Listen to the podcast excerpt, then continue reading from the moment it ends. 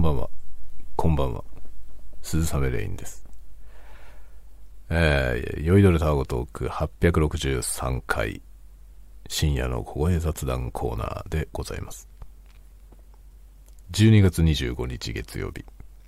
メリークリスマスの夜でございますね。23時17分です。えー、皆様いかがお過ごしでしょうか。クリスマスの夜でございます。さて、今日は、新しい機材の 新しい機材の紹介をしようと思います。新しい機材何でしょうかということなんですが、タスカム、タスカムのポーターキャプチャー X6 のご紹介でございます。購入しました。結局買いましたって感じですね。欲しいな欲しいなとは言ってましたが、どうしようか迷っておりました。で、結局、えー購入したんですが、なんとですね、ヨドバシカメラのポイント、ポイントのみで全額支払うことができました。というか、ポイントで買える値段だからこれを買ったという感じもあります。で、まあこれね、欲しかったんですよ。面白いだろうなっていうことで。で、多分ね、今後僕のですね、一番メインで、えー遊ぶレコーダーになってくるでしょうと思っております。これが一番楽しそう。ということで、これをね、えー迷った挙句ですが、買いました。まあ買いましたというかね、ポイントでもらったって感じなんで、買ったという意識はあんまりありませんね。まあ、買ったんですけどね。買ったんですけど、なんかそういう感じ。で、このポイントシステムはね、あの、賛否ありますね。賛否ありますけど、僕はポイントシステムが好きです。あの、ポイントじゃなくてね、商品から値引きするというスタイルのお店もあって、その方がいいと言っている人もいます。で、多分そのね、あの、いわゆるなんだろう、経済的なね、経済学的な視点からすれば、おそらくポイントシステムじゃなくて、えー実際にそのね、支払う金額を減らすという方向の値引きの方がいいんだと思います。僕もよくわかんないけどね、詳しい理論はよくわかりませんけど、多分そうなんだろうなと思いますが、実際のそのお得感、お得感っていう方でいけば、ポイントサービスがお得感ありますね。実際に本当にお得かどうかわかりませんよ。それはあの全部厳密に計算してみないとわかりませんけど、まあポイントシステムはよくできていて、え一つのそのね、ポイントサービスに全部集約して、で、ひたすらそれを使って、その還元されたポイントを有効に利用するっていうやり方をするのが一番なんかそのお得感があると思いますね。で、僕はまあヨドバシカメラのポイントに全部ぶっ込んでおります。なので、こうやって時々溜まったらですね、ヨドバシカメラで欲しいものを買うという、そういう風に使ってますね。なので、これポイントが溜まっていなければ、このタスカムのポータキャプチャー X6 は買ってないと思います。まあ、つまりは、じゃあいらねえもんじゃねえかよ、それ。という話になるわけですけど、いらないものじゃないんだよ。いるんだけど、優先順位が低いんだよ。そういうことです。でも、ポイントがあるんだったら、優先順位は低いけどね。ポイントがあるんだったら、いいんじゃない？買ってもって思うじゃない？というところが、このポイントサービスのいいところですね。それは無駄遣いだという見方もあると思いますが。あると思うし、僕はなんかそれが正しい見方のような気もします。でも、いいんです。おかげで楽しいから。で、このね、ポーターキャプチャー X6 っていうのは一体どういうもんなのか。と言いますと、これはですね、32ビットフローティングの録音ができる PCM レコーダーという位置づけのものです。お前そういうものいっぱい持ってんだろ っていうね、声が聞こえてきそうですが、まあ、いっぱいでもないにしろ持ってはいますね。ズームの F6 と M3 マイクトラックという2つの機種を持っております。F6 は純粋にただのレコーダー。本体はレコーダーだけであって、本体だけでは何もできません。あの、マイクをつないでレコーディングをするという録音機ですね。録音専用に特化した機械。で、えー、M3 マイクトラックはショットガンタイプのマイクを搭載した PCM レコーダー。これはレコーダーというよりはどっちかというとマイクですね。マイクに比重がある。まあ、録音ができるマイクみたいな感じのものですね。で、このポーダキャプチャー。これは、まあ、いわゆる PCM レコーダーです。マイクがついていて、ステレオのマイクがついていて、本体に録音ができて、外部のマイクもつなぐことができるというタイプのレコーダーです。で、これがですね、めちゃくちゃ楽しそうなんですよ。これめちゃくちゃ楽しそうで、これをね、まあ欲しいなと思って見ていたんですね。これね、大きさが手頃で、で、ステレオのマイクがついてるので、フィールドレコーディングみたいなこともできる。で、まあなんなら外部マイクも使えて、えー、まあ4チャンネルのレコーディングもできるし、ラベリアマイクとかを使って、ナレーションしながら、えー、フィールドレコーディングするみたいなこともできる。もちろんカメラのマイクとしてね、カメラで映像を撮影するときに、同時録音用のマイクとして使うこともできる。というね、そういう感じのものです。なので、まあ、M3 十分楽しいんですけど、M3 は外部マイクが使えないんだよね。本体のマイクのみですね。で、本体のマイクが、まあ、マイクとして結構、その特化したマイクがついてるんで、そのマイクを使って、カメラのね、その音声としてつ、えー、録音することができる。まあ、かなりいい機種なんですけど、それ以上のことができないんですよね。他のマイクをつないで多重録音するというか、そのマルチチャンネルのレコーディングをするみたいなことはできません。それを可能にするのがこの X6 ということになるわけです。だから32ビットフローティングのレコーディングマシンはこれで3代目なんですが、3台とも方向性が違うので、それぞれ用途を分けて使おうと思っているところです。で、この X6 が一番面白いんですよね。まあ逆の見方をすると、これが一番用途を限定しないものですね。なので、まあ、F6 とか M3 マイクトラックは、まあ、ものすごくスペシャルな機材ですね。その用途がすごく狭い範囲にあって、その範囲においてものすごく特化したパワーを持っているので、なのでまあ、なんだろうな、プロフェッショナル的な発想でいけば、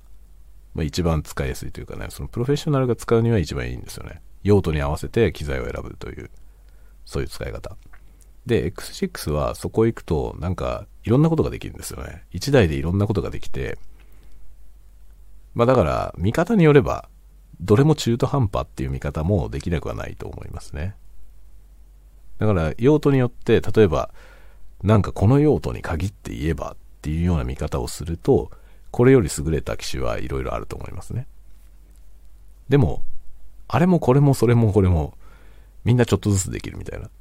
そこそこちゃんとできる。いろんなことが。みたいな位置づけのマシンなので、これは面白いんですよ。これ1台だけ持っていろんなとこに行くっていうのが楽しそうだなと思っています。で、この年末年始はですね、これを持ってえー、まあ、うちのね、奥さんの実家とかに行く予定があるんで、これ持ってって、いろんな音を取ってこようかなと思ってます。多分楽しいよ、これは。で、もちろんこれからこれをね、いろんなコンテンツ制作にも使っていこうと思っています。で、この機種は、あのなんだろうな、タスカムの同じ PCM レコーダーで言うと、DR40X の上位版みたいな感じですね。機材としては結構似てます。TR40X と同じように、えー、本体に、まあ、XY と AB と切り替えられるマイクがついている。ステレオのね、ステレオマイクがついてます。カーディオイドパターンの、えー、コンデンサーマイクが2個ついていて、それの向きを変えることができて、えー、XY モードと AB モードのステレオが取れます。これ全く同じですね。ただまあついてるコンデンサーマイクの質が多分 X6 の方が高いやつがついていますね。で、えー、外部入力として XLR の端子が2個ついています。これも同じ。DR40X と同じです。DR40X と比較した時に違うのは、32ビットのフローティングの録音ができるっていうところと、えあと、サンプリングレートが 96kHz までいけるっていうところ。プラス、えー、DR40X は MAX4 チャンネルの録音なんですけど、X6 は4チャンネルプラス2チャンネル、全部で6チャンネルの録音ができます。という差がありますね。で、でもちょっとね、ちょっと罠があるんですけど、X6 っていうのはまあ X6 でですからね、6で6チャンネル取れると。6チャンネル実際取れるんですけど、6チャンネルっていう考え方がちょっと特殊なので、いわゆる普通の6チャンネル録音機のようなものを想像するとちょっと違いますね。例えば Zoom の F6 っていうのは6チャンネル録音で、完全に6本別々のマイクを挿して、6本のマイクを録音することができます。純粋な意味での6チャンネルの録音なんですけど、X6 はそうではなくて、ま純粋にそその録音できるトラック数という意味では4チャンネル分。で、さらにプラス2チャンネル分のオーディオを別撮りできるみたいな感じになっていますね。っていう感じなので、6チャンネルの録音はできるんですけど、6チャンネル全部好きなように使えるっていうのとはちょっと違うので、まあ4チャンネル録音プラス2チャンネルぐらいの感覚で使うのがいいと思いますね。そのぐらいの認識で使う。だからまあ、その本体のマイクの他にマイク4本つけたいっていう6チャンネルの録音したい場合は、この X6 じゃなくて X8 を買わないとダメですね。X8 はそんなことができます。だ8の方は6プラス2チャンネル。6の方は4プラス2チャンネルみたいな感じの録音ができるということです。で、これがね、面白いのが、プリセットがいろいろついてるんですよ。録音プリセットみたいなやつが。で、それをタッチパネルのあのディスプレイでね、こう、選択できるようになってるんですね。それがもうこの機種のすごく売りになってるんですね。で、その、モードがいろいろあって、ちょっとね、まだ詳しくは見てないんですけど、そのプリセットの内容をちょっと確認してみたんですよね。そしたらね、ポッドキャストっていうモードと、フィールドレコーディングのモードと、あとフルマニュアル、マニュアルモードですね。と、えー、インストルメントモード、楽器を録音するやつですね。と、ボイスモード、音声の録音。ボイスオーバーみたいなやつ。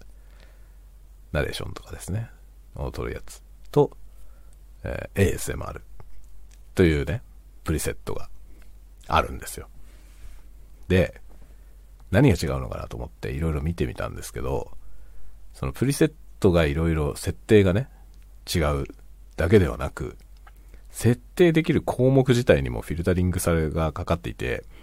その、モードを選択すると、そのモードでしか出てこない設定項目があったり、そのモードでは使えない設定モードがあったり、とかいろんなことがあって、ちょっとよくわかりません。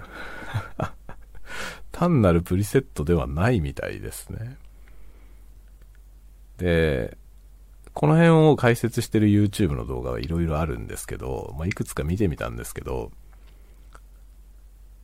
みんなね、その、紹介してる人たちがね、こういうプリセットがついてて便利だよ。ポッドキャスト撮るときはポッドキャストにするとか、そのね、ナレーション撮るときはボイスモードにするとか、ASMR 撮るときは ASMR モードにするとか、言ってるわけですよ。った挙句にですよ、最後に。で、僕はこれでやってるってみんなマニュアルモード。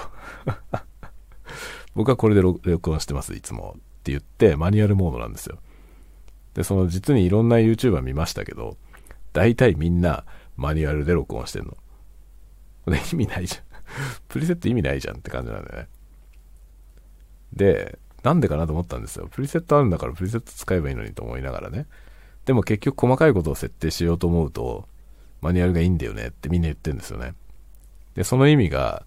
自分で触ってみたらすぐに分かりました。あのね、マニュアルモードにしないといじれない項目がいっぱいあるんですよ。なんで？なんでなのこれ？プリセットじゃないのっていうね。ただのプリセットであれば、プリセット呼び出して、その一部分だけを変更したりとかして使えばいいじゃない。なんだけど、そのプリセットを選ぶと、その項目自体が出てこないみたいな、そういうなんかね、そのメニュー構成になってるんですよね。で、メニューっていうボタンがついてるんですけど、プリセット何を選んでるかで、そのメニューボタンを押した時に表示されるメニューの内容が変わっちゃうのよね。で、まあそれはある程度そういうことはあるだろうと思うんですけど、結構困るのが、インプットセッティングっていうね、インプットセッティングって項目があるんですよね。それはマイクの、その、入力に対してどういう設定をするか。例えばローカットフィルター、まあ、ハイパスフィルターをかけるとかかけないとか、その何ヘルツからかけるとかね。そのハイパスフィルターの設定とか、あとリミッターとコンプレッサー、リミッターとかもかけられるんですけど、そのリミッターとコンプレッサーの切り替えとか、あるいはバイパスとか、そういう設定とかね。そういうのあるじゃないですか。そのインプットのセッティング。そのインプットセッティングっていう項目が表示されないプリセットがあるんですよ。なんかの特定のプリセットを選ぶと、そのインプットセッティングが出てこないんですよ。なんだよ。なんだよ、それって感じじゃない？例えば、もうちょっと本当に完全な例えで、あの、実際に確認した話とちょっと変わっちゃいますけど、その、例えばね、仮になんかどれかのモードでやった時に、その、そのモードにすると、例えばハイパスフィルターが 120Hz でかかってるとか、するじゃない？例えば。で、それを、そのモードでいいんだけど、おおむねそのモードでいいんだけど、ハイパスフィルターだけオフにしたいとか、あるじゃない？そういうこと。で、それが別にできればね、そうすればいいんだけど、そのインプットセッティングが出てこないモードだと、それができないんですよ。なんでだよって感じだよね。なんでそのメニューが出たり出なかったりするのっていう。出てこないモードがあるっていうのはよくわかんないですよね。だってインプットセッティングなんて別にどのモードであってもいじる必要あるじゃないっていうさ、思うんですけど、そこら辺がよくわかんないんですよ。なんでそういうことになってるのか。というね。そういうことが、まあ、ちょっとこれはね、もうちょっと研究を重ねて、どういうことなのかね。でも、まあ、僕も多分このマニュアルモードで撮るのが一番楽だと思うし、今も実際マニュアルモードで撮ってんだけど、あの、プリセット、せっかくついてるプリセットは活用したいんで、このプリセットを活用する方法を模索してみようと思っています、しばらく。で、分かったことをまとめて、まあ、動画作るなり、ノート書くなりしようかなと思ってます。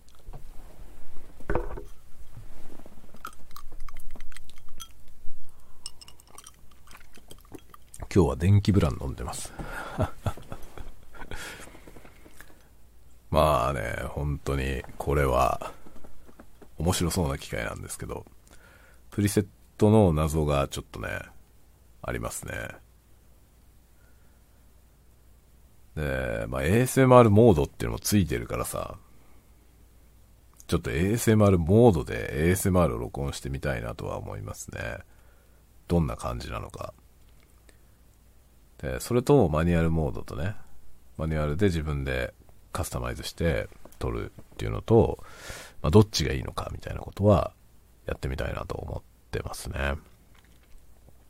まあ、あとは外部マイクを使ったレコーディングとかもいろいろやってみたいですね。で、まあ XLR の端子は2個ついているし、プラスプラグインパワーのね、ミニジャックもついてるので、ま、かなりいろんなことはできそうだなと思っています。ただね、そうそう、それでね、で、X6 と X8 っていうこの上に X8 っていうちょっともっとでかい、その8、8チャンネル分、6チャンネルプラス2チャンネルの録音ができる上位機種があるんですけど、で、まあ、どっちかというとその上位機種の方が先に発売されたんですよね。で、その、ちょっとミニマム版として、この X6 が後から出たんですけど、そのね、まあ、僕どっちにしようかなと思って比較をね、するんで、いろいろスペックを比較したんですよ。で、まあ、僕が決定的だったのがね、この6にした一番の理由が、このね、プラグインパワーの 3.5mm ジャックがついてることでした。これね、意味がわかんないんですけど、X8 の方にも、ステレオミニジャックついてるんですよ。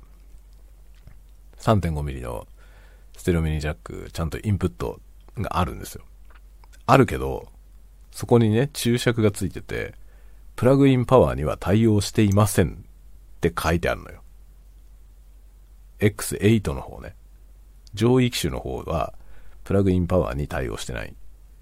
で、X6、こっちの方はですね、プラグインパワー対応ってなってたの。僕は自分の目を疑って、何回も読み直しました そんなアホな話ある？と思って、何回も読み直しました。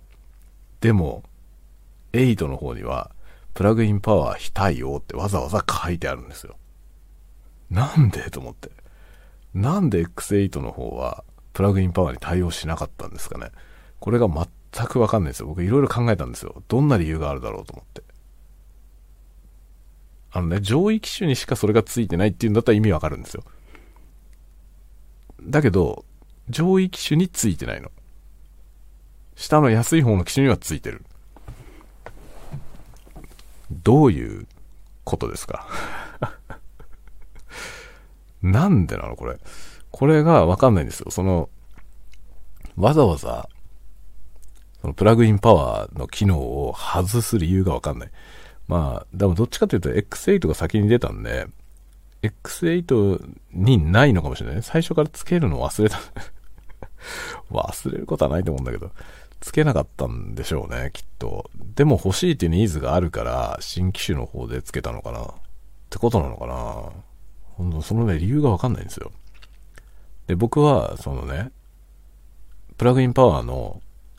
そのミニピンのマイクを使いたいんですよ。まあ、今、ラベリアマイクもね、愛用してるやつ、オーディオテクニカの AT9901 っていうやつを愛用してますけど、あれも使いたいし、で、特にね、そのボイスオーバーしながらね、そのナレーション入れながら、フィールドレコーディングをするみたいなシチュエーションを考えていて、例えば、あの、ここで喋りながらね、あの、雑木林の中歩いたりとか、っていうそういう動画を作るとかっていう時に、その周りの環境音をね、フィールドレコーディング的にステレオマイクで収録しながら、で、こう、声で喋ってる声も入れたいとかあるじゃない。で、それがマルチトラックのレコーディングでできるわけですよね。このポータ、ポータキャプチャーは。で、そういう用途が考えられる。ってなった時に、プラグインパワーのラベリアマイクつけて喋りたいじゃないですか。そうすると喋りはさ、マイキングとかあまり気にしなくていいでしょ。で手が、そのね、あの、例えばカメラとこのレコーダーを、こう、セットにして持ち歩けるようにして、それを持って、例えば撮りたい音の方にこう、レコーダーを向けている時にね、なんか喋るっていう時に、その、レコーダーの位置位置を全然気にしなくていいですね。その、ラベリアマイクはもう胸に固定されていて、で、まあケーブルが繋がっていて、録音すればいいじゃないですか。そうすると、あの、レコーダーと自分の位置関係ってことも、向きとかも全然気にせずに、安定した感じでナレーションは入るし、フィールドレコーディングは好きな方向の音を取ることができる。やりたいじゃないですか、こういうこと。そうするとプラグインパワーが必要なんですよ。ミニピンに。だから X8 これができないってことなんですよ。なんでだよと思うよね。なんでと思って。これ、やりたいじゃん、そういうこと。と思ってね。で、じゃあ、6の方がいいじゃないと思って、6にしました。で、これプラグインパワーのラベリアマイクも使えるし、本体にはマイクついてるし、XLR のマイクも使える。ファントム電源ももちろん使える。ってなったら、これ1個あれば、すっげえいろんなことができますね。めちゃめちゃ楽しいですね。で、しかもそのミキサーみたいなものもついてるし、まあ、ミックスダウンとかも本体でできるんですよね。まあ、することないと思うけど。することないと思うけど、まあそういうこともやろうと思えばできますね。って感じなんで、こいつはかなり重宝だと思いますね。で、僕はこういうものが好きなんで、これ持っていろんなとこ行ってね、いろんな音を録音したいなと考えています。これだと出先でね、こうね、タワーを遠く取ったりっていうのもできるでしょ？で、しかも結構いい音で撮れますね。と思うんだよね。っていうね、そういう機材です、これ。で、まあもちろん ASMR モードもついてるから、これで ASMR も撮ろうと思うしね、いろんなことをやってみようと今考えております。あとプリセットの謎はちょっとね、掘り下げて、どういうプリセットなのか、何がどうセッティングされているのかってことをちょっと研究してみたいなと思いますね。でね、あのー、こいつは、そのボイスモードっていうのと、ポッドキャストモードが分かれてるんですけど、ポッドキャストの方は、USB で接続して、まあ、USB のミックスマイナスとかができるってなってましたね。だから、オーディオインターフェースとして、例えばこれをえ PC とかスマートフォンにつないで、オーディオインターフェースとして、え、例えば Zoom みたいなソフトで、誰かと通話しながらね、その、オンライン越しの向こう側にいる相手と一緒に会話をして、それをレコーディングするとか、っていうことが多分できるんだよね。これは超便利ですね。そういうようなことができる。これは使えると思います。こういう機能がね。で、確か DR40X はそういうのができなかったと思うんですよね。オーディオインターフェースとして使ってる時は本体のレコーダーにレコーディングができなかったと思うんですけど、多分こいつはそれができるんだと思うんだよね。それはかなりね、重要なポイントだと思いますね。で、それも実際実験してみようと思います、今度。今日はね、今これは本体のレコーダーにレコーディングをしています。で、これで、あの、インターフェースモードでね、iPhone に録音するとかってこともやってみようと思います。iPhone に録音しながらこっちにも録音するとかいろいろね、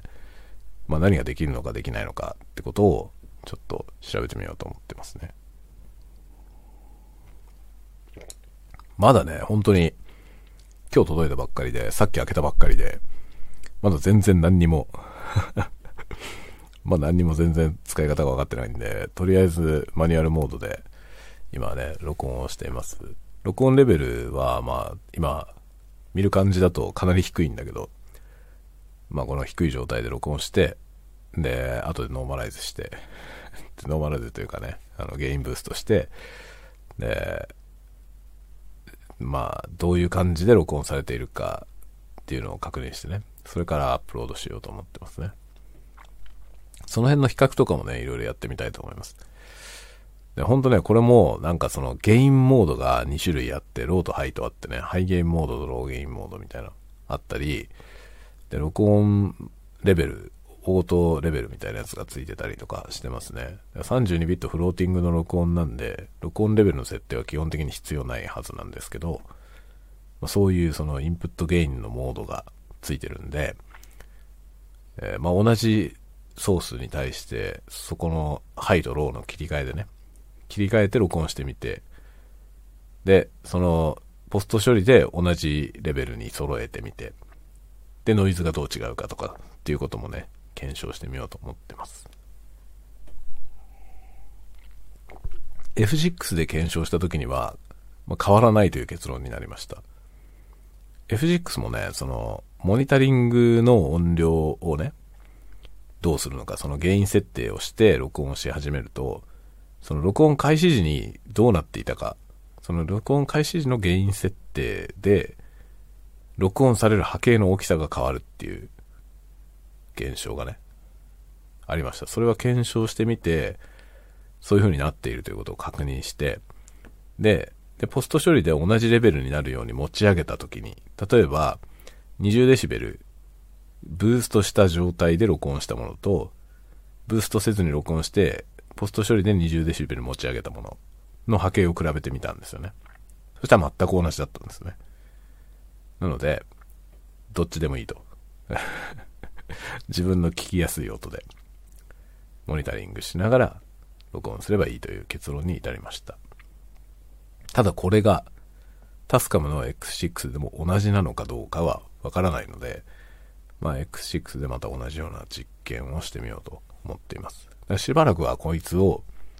その、いろいろチェックするという感じで、まあ、そのチェックの一環として、このタワゴトークをね、利用してやっていこうと思いますね。だから、多少聞き苦しいところがもしかしたらあるかもしれませんが、ご了承くださいませ。しばらくね、2、3日はいろんなセッティングを変更しながら録音してみて、まあインターフェースとして使って録音するとかいうのもやってみて、と思ってます。今はね、これは本当にレコーダーのみで録音をしています。これはね、めちゃめちゃいいよ。楽しそうだよ。フィールドレコーダーはね、もちろん音質がいいとかいうことは大事。めっちゃ大事です。でも一番何よりはもう一番大事なことは楽しいってことですね。これは何しろ持ち歩いていろんなところで音を取るもんなんで、まず持ち歩くことが億劫だったらダメですね。で持っていくのが楽しい。気軽に持っていけるとかね、使いやすい。そういうことはすごく大事ですね。で、まあ、ほとんどの PCM レコーダーが全部あの、クリアしてますが、まあ、電池が手に入れやすいってことはすごい大事ですね。出先で電池切れた時に困るんで、コンビニで買える電池で動くってことはかなり重要ですね。で、もちろんタスカムのレコーダーは5ダブに漏れず炭酸電池で動きます。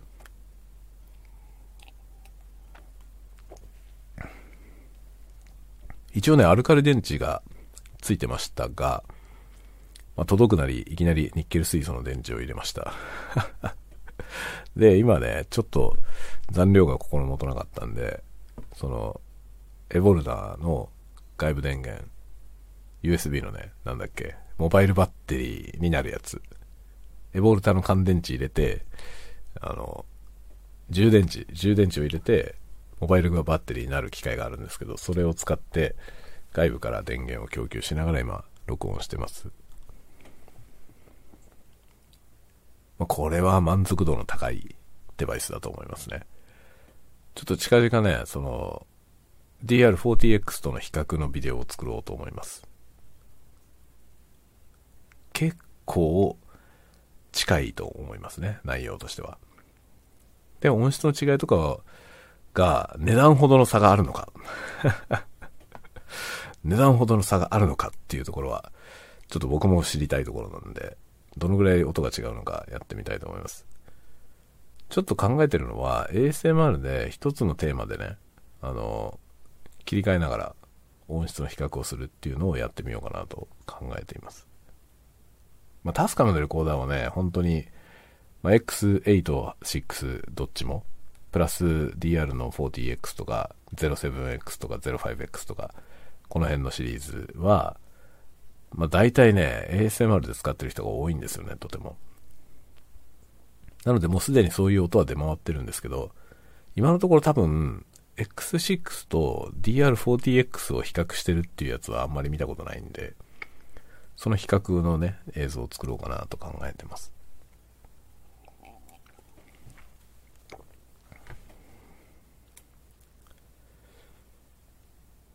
結構ね、その DR40X はなんかね、なんか決定的にダメなとこがあったんだよな。ちょっともう忘れちゃいましたけど、何がダメだったのか忘れちゃいましたけど、なんかね、決定的にダメなことがあったのよ。で、メーカーに確認してみたらできないって言われたっていうことがあったんですけど、何だったか忘れちゃいましたね。こういうことはね、できないんですか？みたいな。ファームでできるようになんないんですか？みたいなことを言ったことあったんだけど、なんか、あの、ご意見としていただいておきますみたいな 返答が来て、あ、これはもう直すつもりねえなっていう感じだったんですよね。今ね、本当に、ファームウェアをさ、後から書き換えるっていうことができるじゃない？だから、ファームウェアの、ファームの書き換えで対応できることっていうのは、発売しちゃった後でもね、機能を拡張したりってことはできるんですよね。なので、まあ、ワンチャンあるかなと思って、メーカーにね、こういう風になってると嬉しいんだけどっていう意見は、まあ、あれば言うようにしてます。僕が一人言ったからってね、そんなカスタムすることはないんだけど、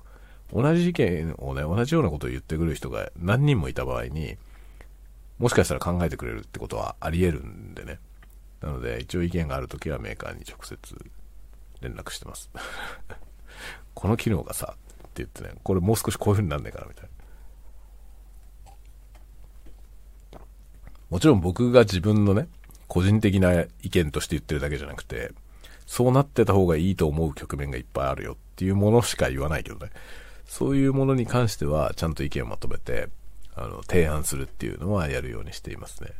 タスカムとかオーディオテクニカは、あのね、そういう意見を送った時に返事をくれるね。これほんとすごいと思いますね。僕なんかどこの馬の骨だけどさ。でも意見をね、していくと、ちゃんと返事をくれますね。まあ、別にやらねえよって話ではあるんだけどさ。でもまあその意見をくれたことに対してありがとうっていうメールをくれたりするっていうのが、あ、すごいちゃんとしてるなと思いますね。その自動返信のね、あの、お問い合わせありがとうございますのメールでじゃなくて、ちゃんと担当者からメールをもらったことが何度かありますね。とてもなんか丁寧に対応してくれる印象がありますね。オーディオテクニカとタスカム。まあ、めっちゃお世話になってるね、僕は。タスカムとオーディオテクニカの機材はめちゃめちゃいっぱいありますね。あと、ズーム。でも、ズームはね、メーカーさんに問い合わせをしたことがないんだな、多分。だから、サポートがどうだったかっていう印象が全くありませんね。一回どっかなんかメールしてみようかなね、でも特に Zoom の機材に関しては質問があったりとか故障があったりとかもないから、アクセスすることがまあないですね。まあ、テクニカはめちゃくちゃ色々使ってますね。めっちゃたくさん持ってるし、テクニカ製品。めっちゃたくさん持ってるし、タスカムはいろいろね、あの、問い合わせをしたことが何度もありますね。実はね、タスカムの機材もいつの間にかいっぱいあるんだよな。結構愛用してますね、タスカム。で、今回この X6 はかなり有望というか僕は一番こう期待感のあるマシンとして購入しました。まあ今年最後の投資です。今年本当にいろんなもの買ったんだけど、これはね、どっかで振り返って動画にしようと思ってます。2023年買ってよかったものの動画をやる、やる予定ですけど、あの、本当にいろんなものを買いました。その最後の締めがこれです。もうこの後買う予定は何もない。で、これを年末年始の休みに使い倒そうと思っています。楽しみです。めちゃくちゃ楽しみにしています。というわけで今日は初めてポータキャプチャー X6 での録音をしてみました。で、これをですね、引き続き、酔いどれタワゴトークでも使っていこうと思ってます。これインターフェースにもなるんで、これで直接 iPhone に録音するっていうやつを近々テストしようと思います。今日はこれは直接ではなくて本体への録音。X6 で録音したものを PC に取り込んで、そこからアップロードするというやり方で公開する予定です。というわけで、この辺で終わろうと思いますね。ではではではではではではではでは。また次回のタワゴトークでお待ちしております。またね、おやすみなさい。おやすみなさい。おやすみなさい。